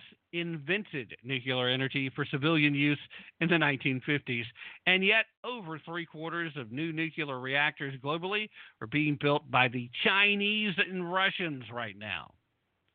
Everyone recognizes that for the U.S. to compete in building nuclear plants abroad, we must build them at home. And yet, electric utilities may close half of America's nuclear plants over the next two decades, largely due to governmental regulations and the clamoring whining of the members of the Church of the Green New Deal. Solinger also, Sullenberger, noted that uh, the following must happen in order to implement a green nuclear deal, which he noted is an important national security issue. It's important to national security, it's important to the economy, and it's important to the environment. Uh, let's see what he says. First, there must be a significant program of domestic nuclear power plants construction to give U.S. firms the experience they need to compete abroad. Second, The president must be directly involved in selling foreign leaders on U.S. technology, just as President Eisenhower did in the 1950s and as President uh, Xi and Putin are doing today. I, am not big on uh, having China and Russia being the best examples of tech use these days. But anyway, third, the U.S. must offer competitive financing for such foreign plant construction. And fourth, the construction of nuclear plants abroad must be centralized under one or two entities at most, as the U.S. did with General Electric and Westinghouse in the 1950s, and as China and Russia are doing with their state owned firms today. So, anyway, he makes the big speech that not only is it a case where the U.S. should be working more on our own nuclear, but that it would be a boon to the economy because we still clearly have the best designs, we have the best technology, and the best scientists when it comes to utilizing nuclear power. It would be a boon to the economy if we were out there building plants for other countries. If we were bringing the magic of electricity through nuclear power to the masses around the world, you know, elevating elevating the quality of living in other countries, possibly giving them the reason and the rationale to stay at home and fix whatever problems they have there instead of all trying to run here. Yeah, just just throwing that out there.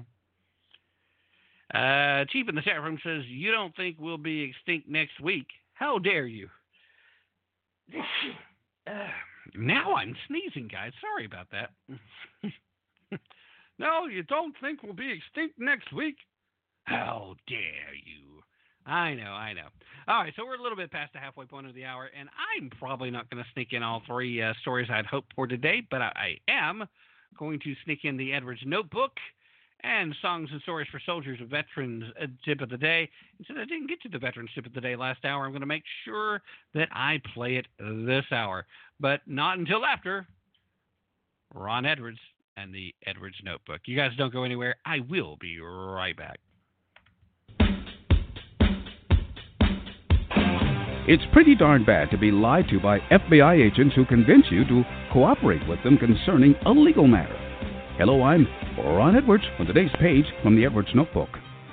Former General Michael Flynn had worked with FBI officials who were investigating his former business partner, Bijan Rafiekian, Flynn ended up pleading guilty on December 1, 2017, to making false statements to the FBI during an interview on January 24, 2017, regarding his contacts with Russian Ambassador Sergei Kislyak. As part of his plea deal, Flynn met numerous times with the special counsel's office as part of the Hillary Clinton paid for Russia probe.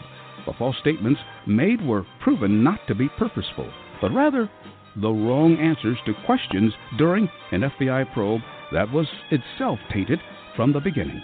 Flynn wanted to make a few corrections, after which prosecutors wanted to throw General Flynn into the clink and no longer want his testimony. Prosecutors are now gunning for General Flynn to serve up to six months of incarceration. Here's hoping that those who first put the Clinton paid for Russia probe will themselves face justice. I'm Ron Edwards. Check out theronedwards.talkspot.com for news updates and other great stuff. Sponsored by the Tri County Liberty Coalition. This is Dan Perkins with your songs and stories for soldiers. Veterans Tip of the Day. Did you know that 1 in 10 veterans in America are homeless? Studies show that the veteran population is two times more likely to become chronically homeless than other American groups.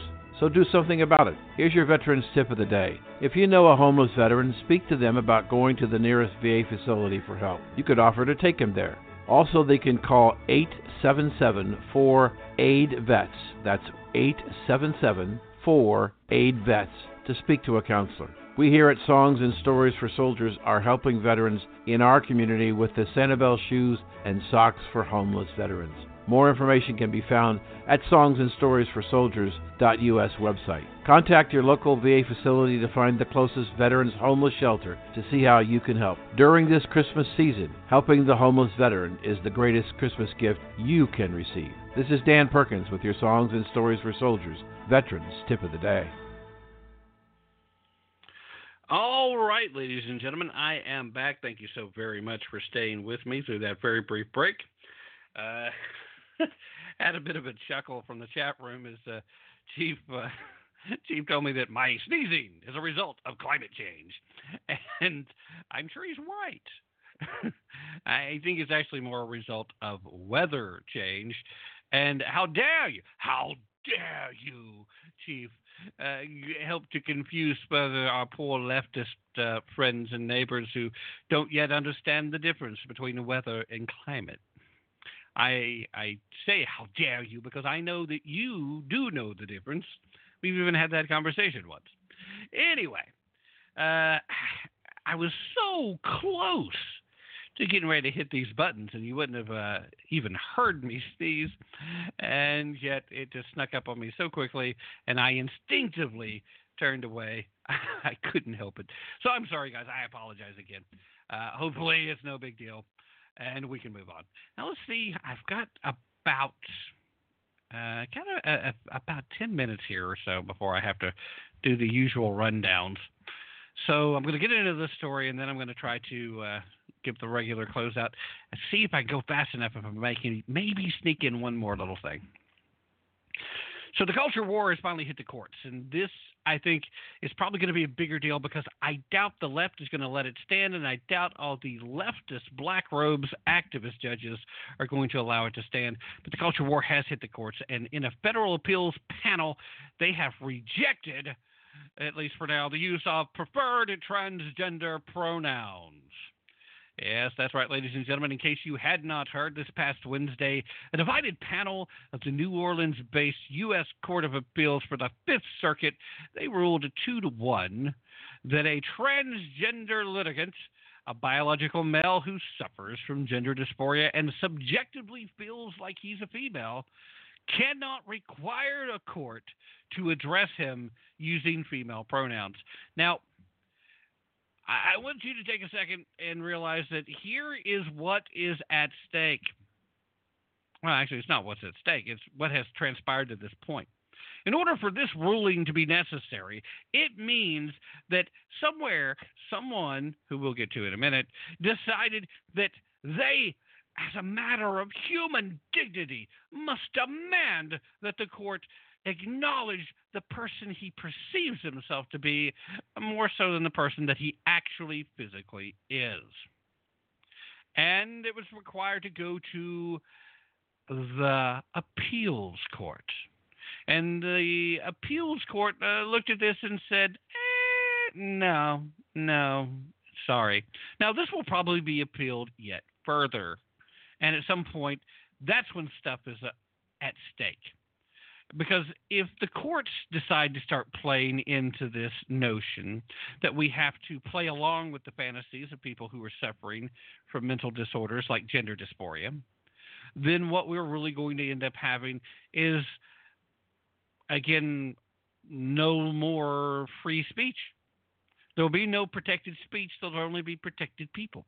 Now, the left's been pushing this notion on us for a while, and they've been trying here and there a nudge, a push, uh, occasionally a brick to the back of the head. They don't care who among us gets hurt. If we stand up, if we say, I'm not playing into this fantasy, they tell us that we're evil, bigoted, ununderstanding, heartless mm, SOBs which actually is a pretty accurate depiction of me, a good description, but not for this. at the end of the day, uh, and I say that a lot, don't I? But at the end of the day, uh, this really comes down to the dignity of the court. There is no lack of human dignity in referring to a biological man as he, him, his. None. That is the pronoun that is appropriate based on the English language and based on the societal norms. Ooh, societal norms, we have to fight that. No, maybe you ought to pay attention to how it became a societal norm. Maybe you should pay attention to the societies in which normalized behavior allowed us to flourish, and then look at the societies that fell apart and look at what kind of things took place and became the societal norms before they self imploded. And if you take a look, if you use history as a tool to anticipate, then perhaps you can uh, get ahead of the curve instead of acting like this is progress. Because this type of behavior is really just a continuation of stepping back towards the collapse of Rome. You know, it used to be a really big thing back in the day, the Roman Empire. If you haven't heard of it, Google it. If you're interested after you Google it, do some real research. And you might actually discover little things like the fact that they had once been a very a very focused and a very disciplined empire. The citizens believed in a certain set of things, and it, it wasn't based on a, a morality thing at all because they changed religions like they changed clothes. They would conquer a new people, they'd adopt a new religion. Uh, they, they weren't uh, disciplined in that fashion, but they were disciplined to the rule of law, which, of course, at that point was an emperor, so a little different than our situation. But it wasn't until the Senate had more power than the empire, and it wasn't until wealthy Romans decided to live in the most decadent, hedonistic fashions that eventually uh, a complete and total lack of personal morality was the accepted establishment. There were no rules. They fell into chaos, and then they fell out of empirehood. Rome is nothing more than a city in Italy now. Sure, the Vatican's nearby, but you know, still, you get what I'm saying. Once it stretched the entire known world now it's just a city, one place, just Rome. Huge. Nothing. What happened? People started acting like we're acting here in the United States today. Guys, pay attention. Anyway, back to the details here. Uh, this particular case, U.S. versus Varner, uh, pitted Reagan nominee judge Jerry E. Smith and Trump nominee judge S. Kyle Duncan in the panel majority against Clinton nominee judge James L. Dennis as the lone dissenter. Now, why do I point these out? I seem to recall not too long ago uh, having been lectured by a Supreme Court justice that we don't have Obama judges or Trump judges or Bush judges. I kind of think we do. Because if you pay attention to who nominated who and how they normally rule, there seems to be more political thought than actual rule of law thought. Anyway, the uh, Clinton nominee was a lone dissenter. And uh, what made the opinion particularly fascinating was the fact that uh, Duncan's majority opinion used male pronouns. In other words, saying, uh, no, we're not playing your game, and we're not even going to play your game in our opinion decision. Whereas, of course, Dennis's dissent used the female pronouns. I think you two guys are wrong and you're bullies, and I'm going to treat this person the way they want to be treated. I don't care if it could potentially be hazardous to health issues, medical concerns, or in this case, legal concerns, because let's face facts. If we write everything, in this case, directed towards a female, and then dude suddenly comes out of his gender dysphoria, decides he was is happy being a guy again, and then none of it applies to him anymore. So, what's the point of having the court, right? So, in order to be clear about this, I think the best thing to do is to use the appropriate pronouns, be very specific about who the individual is, and just make sure that it's clear in the opinions what the person wants. That way, it's quite clear how it's written that it applies in both situations. Alas, the latest and most, well, the latest anyway, headline grabbing front of our ceaseless culture war has fully hit the federal judiciary, sadly. So the highlighted as highlighted, I should say, as highlighted by legal blogger extraordinaire and Ethics and Public Policy Center President Ed Whelan. Uh, he wrote a piece over at the National Review uh, called Bench Memos. Uh, it's a blog over there. Uh, Duncan's majority opinion provided three distinct reasons for denying the plaintiff Varner's motion for the use of female pronouns when addressing him. This coming directly from the opinion. First, no authority supports the proposition that we may require litigants, judges, court personnel, or anyone else to refer to gender dysphoric litigants with pronouns matching their subjective gender identity. Second, if a court were to compel the use of particular pronouns at the invitation of litigants, it could raise delicate questions about judicial impartiality. Increasingly, federal courts today are asked to decide cases that turn on hotly debated issues of sex and gender identity. In cases like these, a court may have the most benign motives in honoring a party's request to be addressed with pronouns matching their deeply felt inherent sense of gender. Yet, in doing so, the court may unintentionally convey its uh, approval of the litigant's underlying legal proposition or position, I should say. Third, ordering use of litigants' preferred pronouns may well turn out to be more complex than the, at first it might appear. One university has created this widely circulated pronoun usage guide for general dysphoric persons.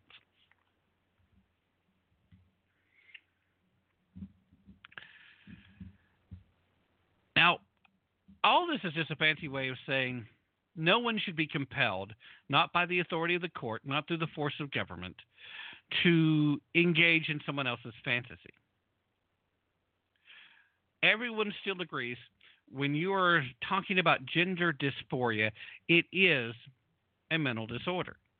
Now, that is not the same thing as folks suffering from gender confusion, although gender confusion can eventually uh, become gender dysphoria. But gender dysphoria is a mental disorder, whereas you simply do not feel like your body is the appropriate body for you. Some are even moved to mutilate themselves in order to more attain the body image that they suspect they should have.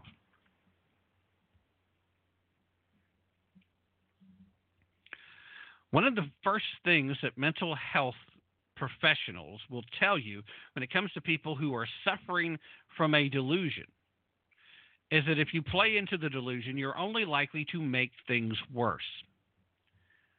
I fail to see. Now, granted, I am not a healthcare professional. I'm not a uh, medical doctor slash psychiatrist. I'm not a trained uh, psychologist. I've spent a lot of time talking to some folks who are, and, and, I've drawn my own conclusions based on my own readings, readings of some of these professionals, and conversations I've had with professionals on the topic. And, and I, I do not see a significant difference between playing into the fantasies of someone suffering from a horrific mental break and playing in with the fantasies of someone suffering from gender dysphoria. The truth of the matter is, at the end of the day, as an American, I think you, should be allowed to do you, but you should not compel me to go along with a fantasy you have uh, through the courts or through the force of government. I should not be forced to have to comply with your self image. It, it's, it's not reasonable, and it does not provide for liberty for me as an individual. And, and when my liberty is infringed upon, your liberty is threatened, whether you recognize it or not. Even if you want to infringe upon my liberty in the name of your freedom, if if your liberty comes at my liberty's expense, then we have a greater issue. So the fact that the court said no, we're not going to do this, it's it's kind of a big deal because the courts are under pressure to go along with this kind of thing.